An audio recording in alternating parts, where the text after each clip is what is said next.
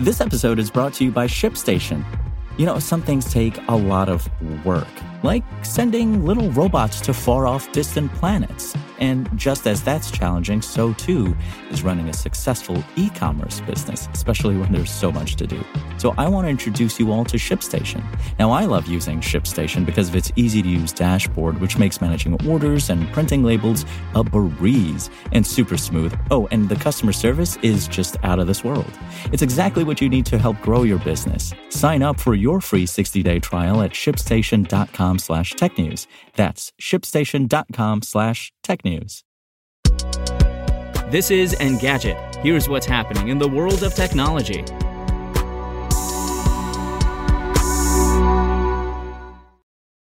Today is July 18th. Congressional Democrats are calling on the Environmental Protection Agency and Department of Energy to address the recent proliferation of cryptocurrency mining within the U.S. In a letter sent Friday via The Guardian, Senator Elizabeth Warren and five other lawmakers said the two agencies should work together to require crypto mining firms to disclose their energy use and emissions. The request comes after the group recently completed an investigation that began at the start of the year.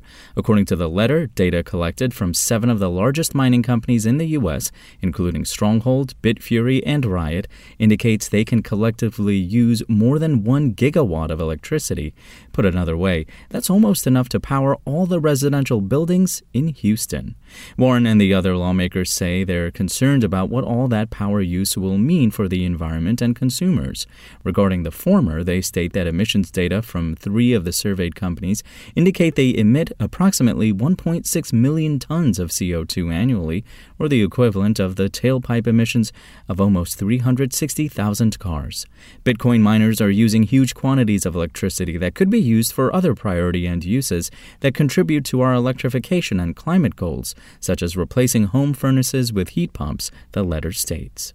On the latter point, the lawmakers cite a 2021 study from the University of California, Berkeley, that estimated crypto mining in upstate New York raised annual electricity bills by approximately $165 million for small businesses and $79 million for consumers. What's more, they say their investigation doesn't even scratch the surface of the full impact of crypto mining on power use and emissions in the U.S. None of the companies provided full and complete information in response to our questions they note. The results of our investigation, which gathered data from just seven companies, are disturbing, with this limited data alone revealing that crypto miners are large energy users that account for a significant and rapidly growing amount of carbon emissions, the letter states. By requiring crypto mining firms to disclose their energy use and emissions, the group says the EPA and Department of Energy could provide lawmakers with better data to inform future policy decisions. The agencies have until August 15th to respond to the request.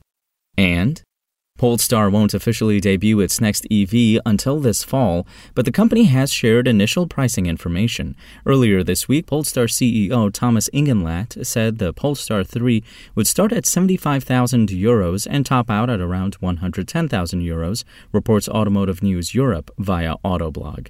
With the current parity between the euro and dollar, the automaker's first electric SUV could cost between $75,700 and $111,000 when it arrives in the U.S.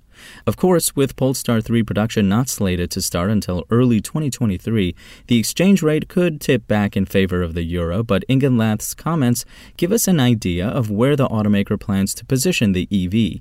A $75,000 price tag would put the base model Polestar 3 in about the same category as the Tesla Model Y and Rivian R1S, which before incentives cost $69,990 and $72,500 in their respective performance performance and explore trims. Meanwhile, you're looking at a car in Model X territory with a top end model.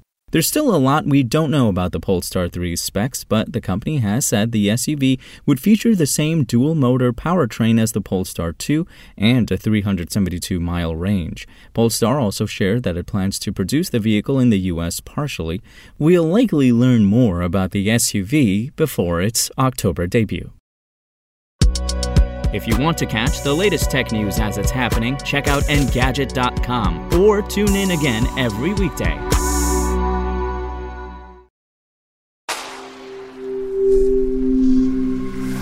Spoken Layer Want to learn how you can make smarter decisions with your money? Well, I've got the podcast for you.